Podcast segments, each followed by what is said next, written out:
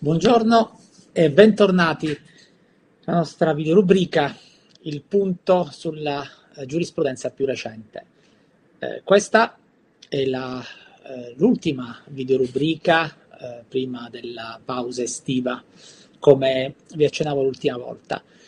E eh, per la verità ci sono tante eh, sentenze che stiamo aspettando, alcune importanti della Corte Costituzionale, alcune importanti dell'adunanza plenaria del, del Consiglio di Stato e eh, che sono già annunciate ed immagino che ci saranno anche prima della, eh, della, pausa estiva, delle ferie giudiziarie, ci saranno anche delle sentenze importanti della Corte di Cassazione. Quindi reputo che sia utile in ogni caso informarvi ed è per questo che eh, ho chiesto di non lasciarvi soli e la rivista eh, farà anche un gruppo, eh, un gruppo Facebook nel quale verranno inserite le eh, decisioni, le sentenze più importanti che interverranno eh, durante eh, l'estate.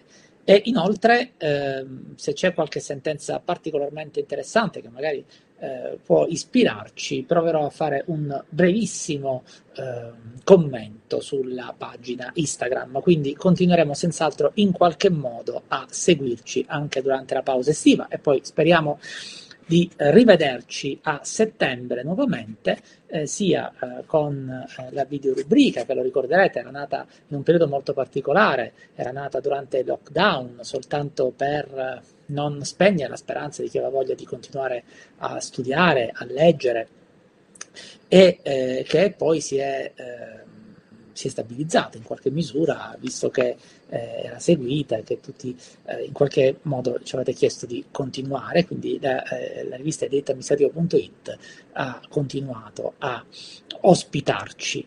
Ah, ci vedremo quindi sicuramente a settembre, a settembre eh, avremo pure qualche altra iniziativa che speriamo possa essere utile e ben apprezzata.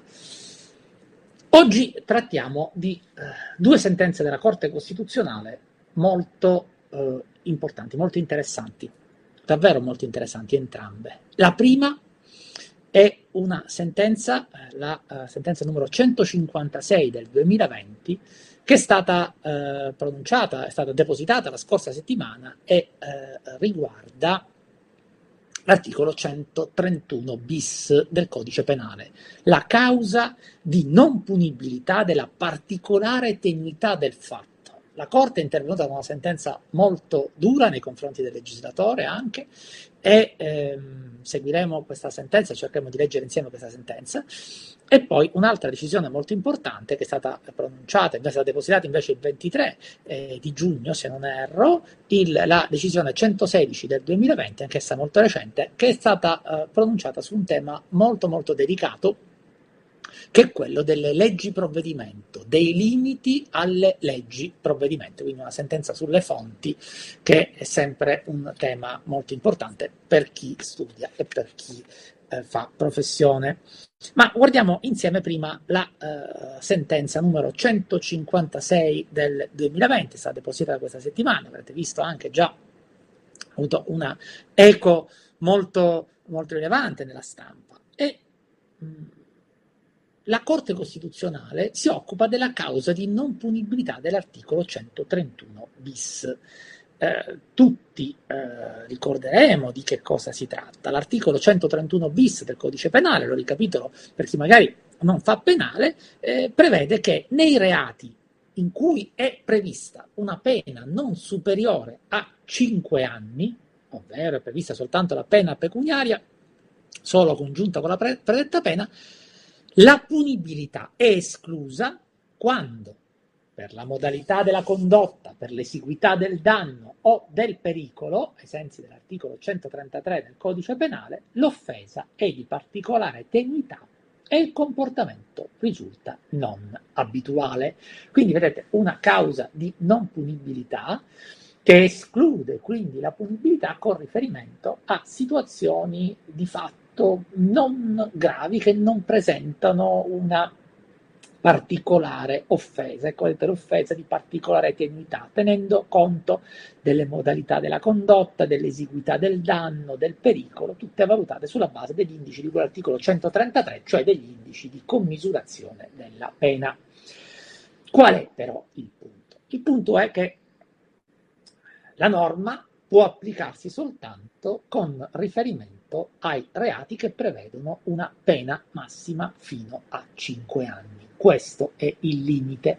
E nel calcolo, nella determinazione di questa pena, interviene il quarto comma dello stesso articolo 131 bis, quarto comma dell'articolo 131 bis che prevede che per la determinazione della pena, quindi per individuare a quali fattispecie si applica questa causa di non punibilità, non si tiene conto delle circostanze, salvo che non si tratti di circostanze ad eh, effetto speciale. Ecco, questo è quello che viene espressamente previsto.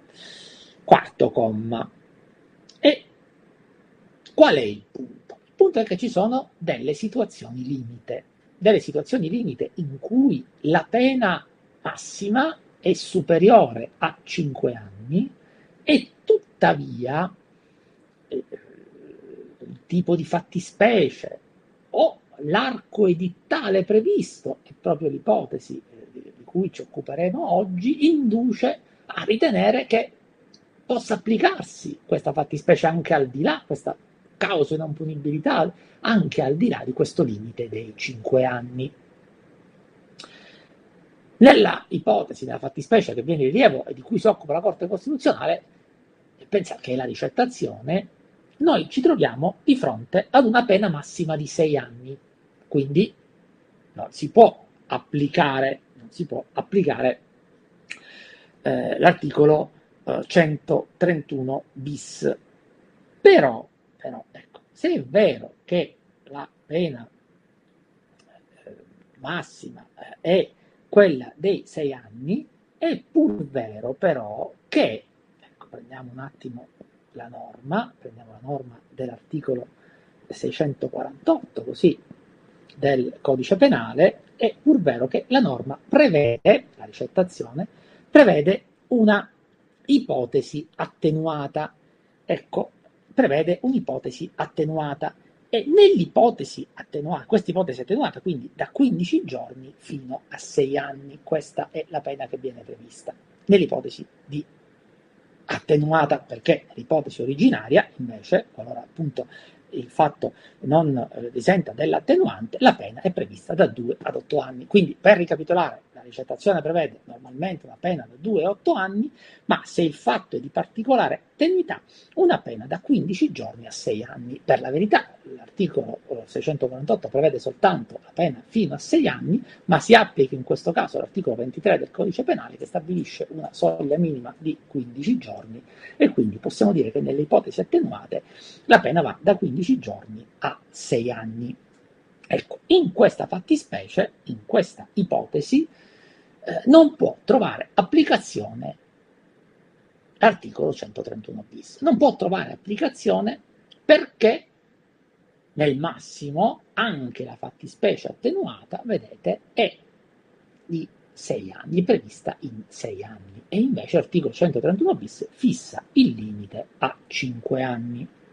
E allora eh, si chiede il giudice a quo se questo sia razionale, considerando che in altre fattispecie analoghe a questa, quali per esempio il furto, il danneggiamento, la truffa, fattispecie analoghe, fattispecie omogenee, nonostante il fatto che la pena minima in questa ipotesi sia di sei mesi, quindi ben più ampia di quella di 15 giorni prevista dall'articolo 648, in quelle ipotesi può trovare applicazione la uh, causa di non punibilità, perché appunto la pena massima non supera i 5 anni.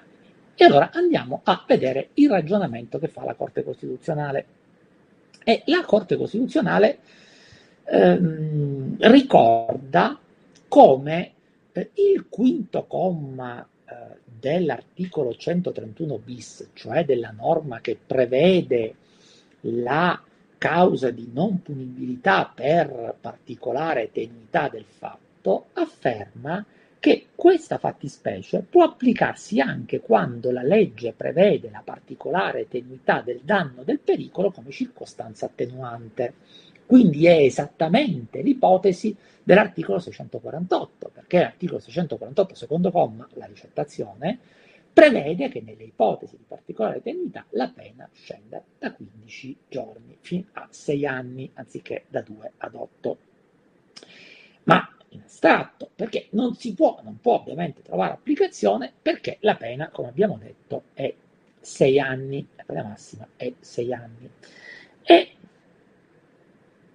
la Corte Costituzionale ricorda come essa stessa, nella sentenza 206 del 2017, di cui ci occuperemo, che citeremo molto spesso oggi, essa stessa aveva affermato che ai sensi del quinto comma dell'articolo 131 bis, la causa di non punibilità può trovare applicazione quando la particolare tenuità è prevista come circostanza attenuante.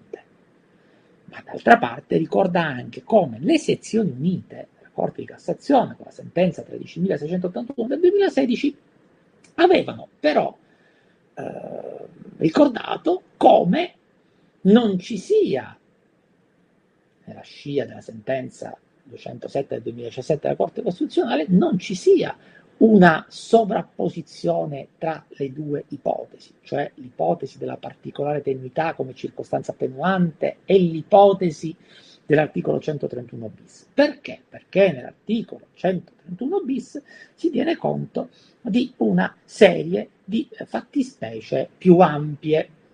Si tiene conto in particolare delle modalità della condotta, del grado della colpevolezza e non soltanto dell'entità dell'aggressione del bene giuridico protetto. Fatta questa valutazione, la Corte ci ricorda come questa fattispecie di quell'articolo 131 bis costituisca il punto di arrivo di una linea di sviluppo normativo che mh, ha avuto i, dei successivi passi prima nel DPR 448 dell'88 con riguardo al processo penale nei confronti dei minorenni e poi con il decreto legislativo 274 del 2000. Queste due eh, ipotesi, questi due provvedimenti normativi prevedevano che l'irrilevanza del fatto fosse causa di improcedibilità nel processo minorile e hanno previsto inoltre che la particolare tenuità del fatto sia causa di improcedibilità nell'ambito dei reati di competenza del giudice di pace. E la Corte nel ricostruire, eh, va bene questa ricostruzione, la Corte nel ricostruire eh, la causa di impunibilità di quell'articolo 131 bis ci ricorda come questa sia una causa di esclusione della pena che non fa venire meno l'offensività del fatto, perché l'offensività del fatto rimane. Essa è ovviamente un requisito fondamentale per l'esistenza stessa del reato e ricorda come eh, la stessa Corte Costituzionale nella sentenza 120 del 2019 aveva sottolineato questo dato e aveva sottolineato altresì come la causa di non punibilità di quell'articolo 131 bis facesse venir meno la punibilità ma non facesse venire meno la illiceità. Quindi rimane l'offensività, rimane l'illiceità, quello che viene meno è la punibilità. Perché viene meno la punibilità? Viene meno la punibilità di questo fatto che quindi continua ad essere offensivo, continua ad essere reato, continua ad essere illecito, viene meno la punibilità perché il legislatore intende in questo modo riaffermare la natura di estrema razio della pena, vuole agevolare la rieducazione del condannato e vuole soprattutto deflazionare il processo penale. Ora, la Corte ricorda che su questa materia era già intervenuta, era intervenuta con la sentenza 207 del 2017 e in quel caso aveva ritenuto che la questione di legittimità fosse infondata, una questione di legittimità molto simile a quella portata oggi all'attenzione della Corte Costituzionale.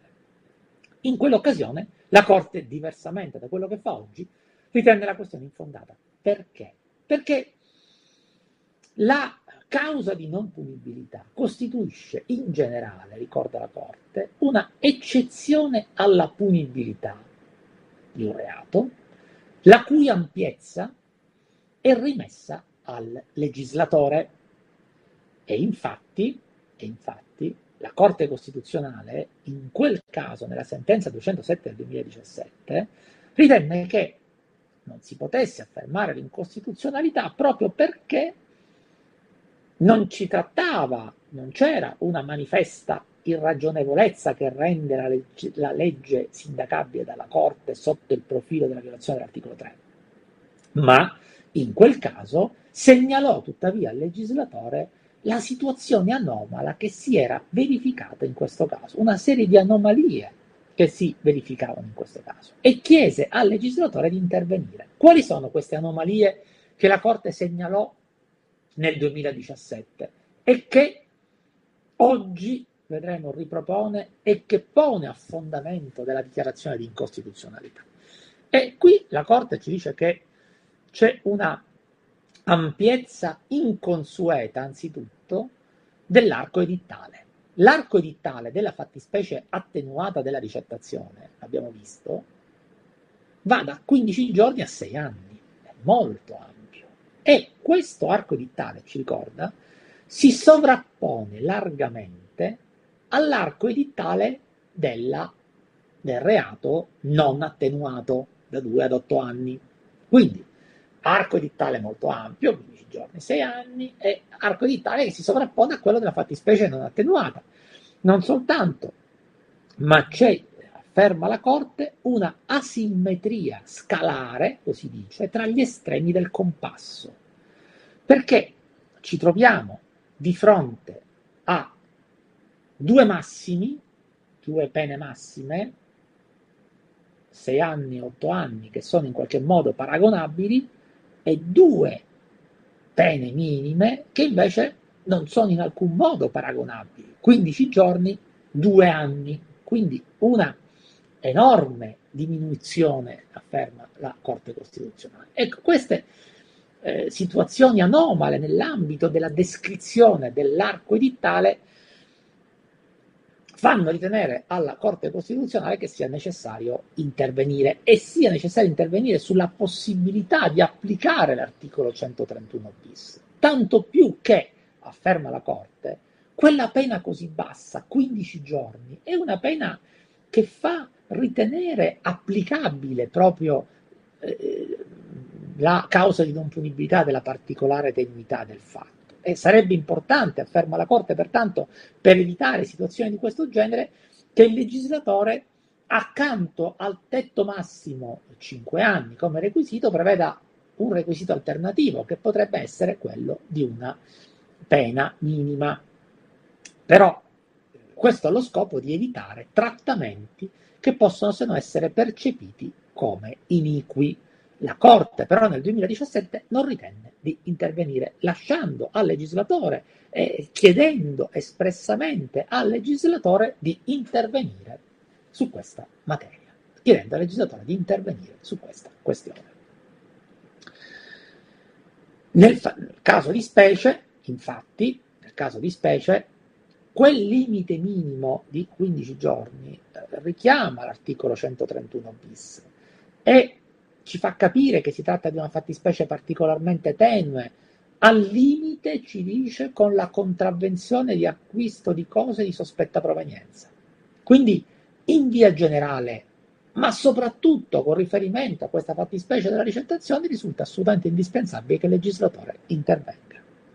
Ma, afferma la Corte Costituzionale, il legislatore non è intervenuto, non ha ritenuto di volere dar seguito, dice, al monito della Corte Costituzionale del 2017 e non è intervenuto nonostante il fatto che nel 2019 con il decreto legge 53 del 2019 è intervenuto proprio sull'articolo 131 bis prevedendo la, limiti e estendendo l'area di applicazione dell'articolo 131 bis con riguardo ad alcune fattispecie, in particolare con riguardo ai delitti eh, commessi in occasione di manifestazioni sportive e con eh, violenza, minaccia, resistenza, oltraggio a pubblico ufficiale. Quindi il legislatore interviene sull'articolo 131 bis, non ascolta, non dà seguito al monito della Corte Costituzionale e la Corte pertanto ritiene di intervenire,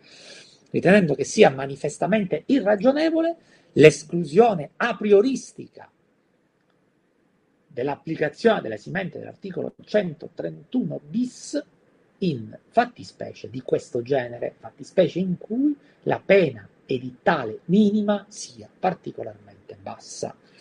Non ritiene la Corte Costituzionale di individuare qual è il corretto limite minimo, la corretta pena minima che dovrebbe porsi come requisito alternativo per l'applicazione dell'articolo 131 bis. Non ritiene di doverlo fare ritiene di doverlo fare e ritiene di dover lasciare questa eh, determinazione al legislatore che chissà se questa volta deciderà di intervenire. Quindi dichiara incostituzionale l'articolo 131 bis nella parte in cui non consente l'applicazione della causa di non punibilità ai reati per i quali non è previsto un minimo di pena detentiva, e quindi nell'ipotesi in cui si applichi l'articolo 23, primo comma del codice penale, fatti di minima offensività, al punto tale che non è prevista una condizione minima, e invece rinvia al legislatore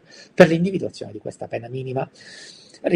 Ricordo ovviamente che però per potersi applicare l'articolo 131 bis dovranno ovviamente ricorrere tutti i presupposti e quindi occorre che vi sia una eh, valutazione eh, giudiziale che dell'esistenza eh, dei presupposti e eh, che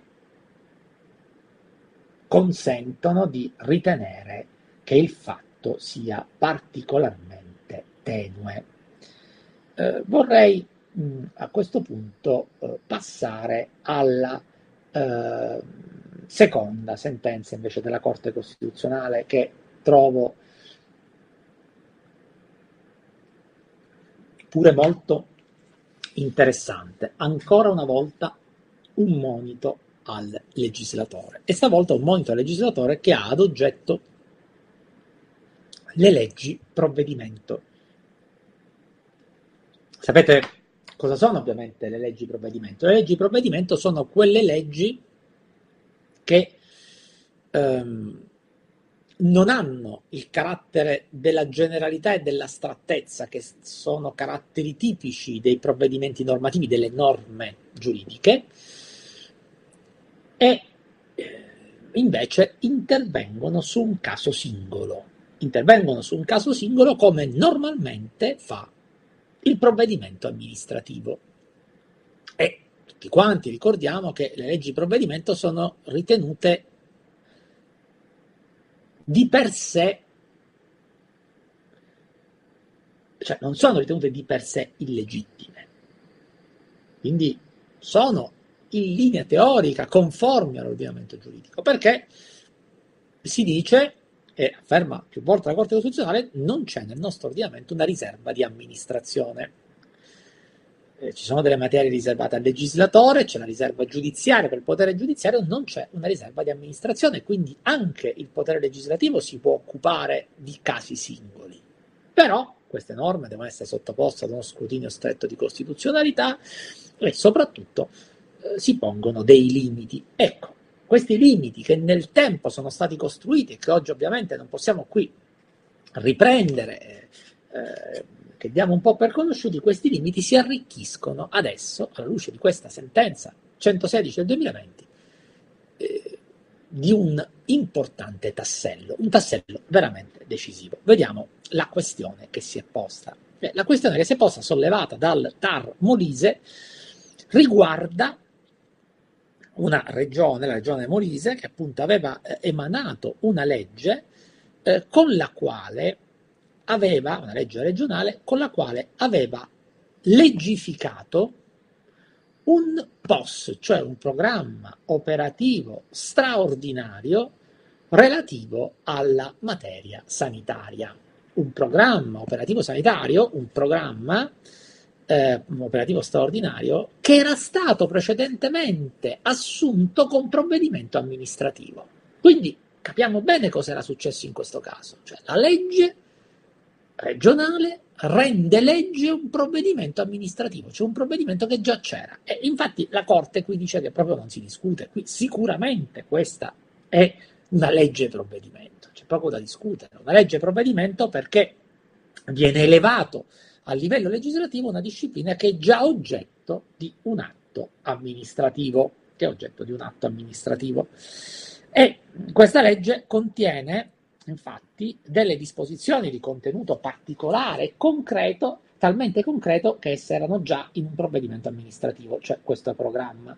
E la Corte però ricorda che in sé questo non è vietato, in sé questo non è illegittimo, ovviamente, perché la Corte ha sempre ritenuto che non sia contraria alla Costituzione una legge provvedimento in sé e per sé, dice, perché la legittimità costituzionale di una legge provvedimento va valutata caso per caso, va valutata eh, con riguardo allo specifico contenuto di questa legge e con riguardo al profilo di non arbitrarietà e di non irragionevolezza. E più volte la Corte, ha già detto in passato, occorre uno scrutinio stretto di costituzionalità di queste norme per evitare appunto che ci siano delle situazioni di sperequazione.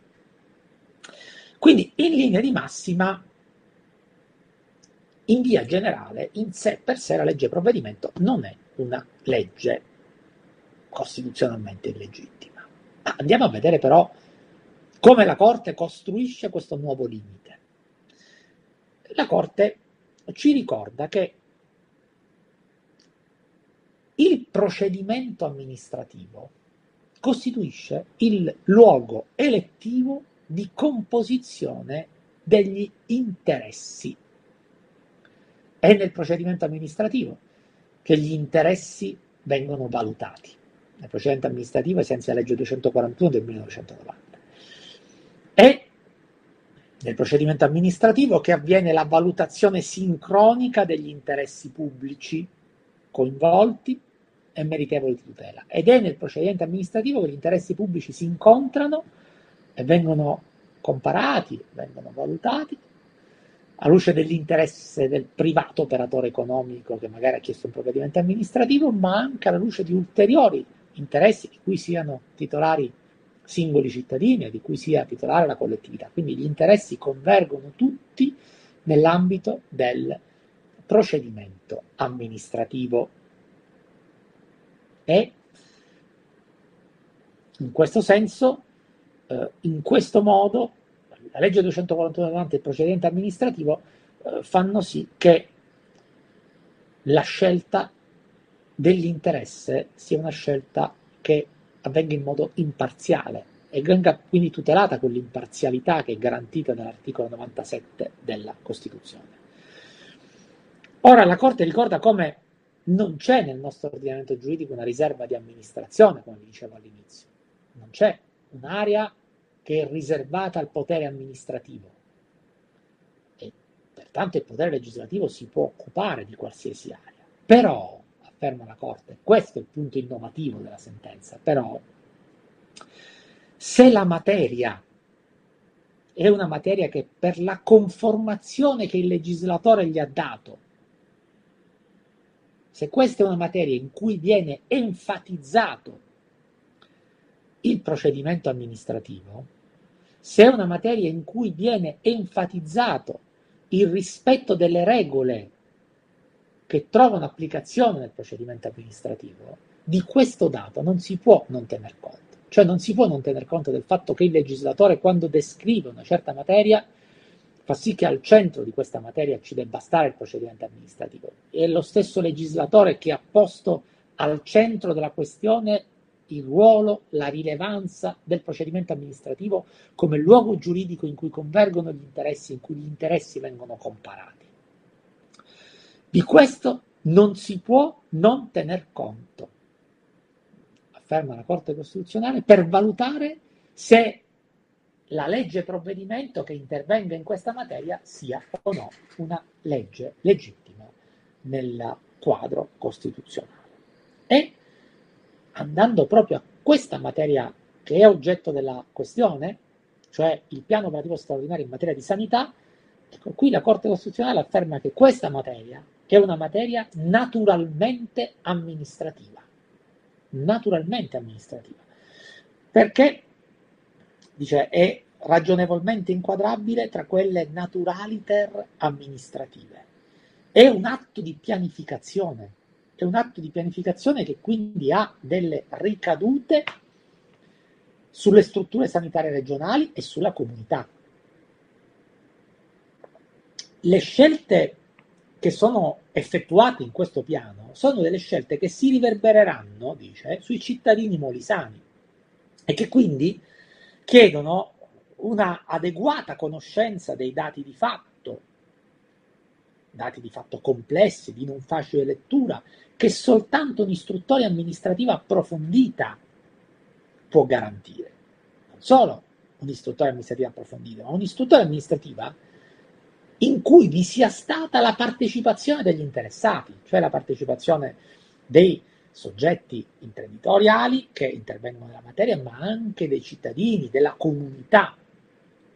Del resto, afferma la Corte, guardate, questo è un passaggio molto delicato, molto importante, eh, ci sarà inevitabilmente del contenzioso su questa materia. E la scelta legislativa, cioè la scelta di fare una legge, la scelta di legificare il provvedimento amministrativo, quella scelta è una scelta fatta proprio, sono parole della Corte Costituzionale, per esorcizzare questo rischio, per esorcizzare il rischio del contenzioso, cioè il rischio che i cittadini o gli interessati impugnino questo piano di fronte alla giustizia amministrativa, la giustizia amministrativa possa annullarlo. Tanto è vero, ci dice, che il Consiglio di Stato si è trovato costretto a correttamente dichiarato la sopravvenuta carenza di interesse su alcuni ricorsi che erano intervenuti sul piano. Una volta che è stato legiferato, è diventato legge, esso ovviamente non potrà più essere oggetto di impugnazione e quindi giustamente si è avuta una sopravvenuta carenza di interesse. Quindi la scelta di legificare il provvedimento nasce proprio per evitare il contenzioso, per esorcizzare il contenzioso. Anche questo, afferma la Corte, non è di per sé illegittimo, ma Questa scelta deve essere sottoposta ad uno, ad uno scrutinio stretto di costituzionalità. Eh, vi voglio ricordare quella sentenza interessante della Corte Costituzionale, di cui ovviamente non ricordo il numero, ma una sentenza di qualche tempo fa, in cui la Corte ritenne che addirittura eh, non fosse incostituzionale neppure una legge che legificasse un provvedimento amministrativo sospeso dal TAR, già sospeso. Ecco, quindi il fatto in sé di legificarlo per sottrarlo alla giurisdizione non è di per sé legittimo, ma certo bisogna andare a vedere caso per caso con uno scrutinio stretto di costituzionalità. E la Corte ci dice che è vero, in questo caso la tutela giurisdizionale non viene meno del tutto, non viene meno del tutto perché transita nella giustizia costituzionale.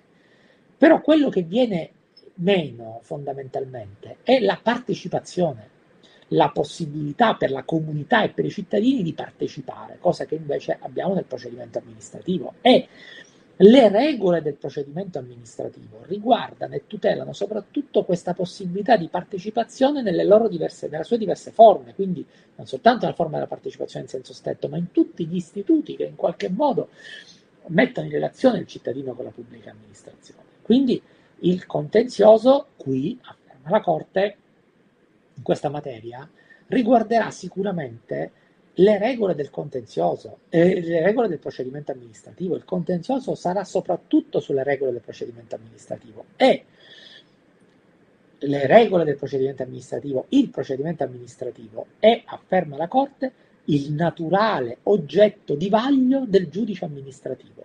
Perché? Perché il giudice amministrativo come affermato il Consiglio di Stato, riporta la Corte nella sentenza 1321 del 2019, ma come ormai il Consiglio di Stato da tempo eh, afferma, eh, al giudice amministrativo compete l'accertamento del fatto senza che egli sia in alcun modo vincolato a quanto indicato nel provvedimento amministrativo. L'accesso al fatto accesso al fatto che al giudice amministrativo anche nell'ambito di provvedimenti che presentino una ampia discrezionalità tecnica e come nel caso di specie. Ecco, peraltro, afferma la Corte Costituzionale, in questo caso verrebbe meno quella naturale elasticità che ha il provvedimento amministrativo e che ovviamente non potrebbe avere il, eh, la legge. Ecco quindi che la Corte quindi dichiara incostituzionale eh, questa norma eh, e aggiunge un tassello importante al mosaico eh, della, eh, che eh, costituisce il, eh, la legge provvedimento. Un, un, tassello ai limiti della legge provvedimento. Quindi esistono delle norme, delle, delle aree, delle materie che sono naturalmente amministrative, in cui la partecipazione è particolarmente rilevante, in cui il procedimento amministrativo è messo al centro. Dal legislatore per il modo in cui il legislatore ha costruito la materia. E quindi non si può sottrarre quella materia al potere amministrativo fermo restando l'inesistenza di una riserva di amministrazione. Bene, con questo io eh, vi saluto, vi auguro eh, delle eh, buone vacanze e speriamo di rivederci a settembre.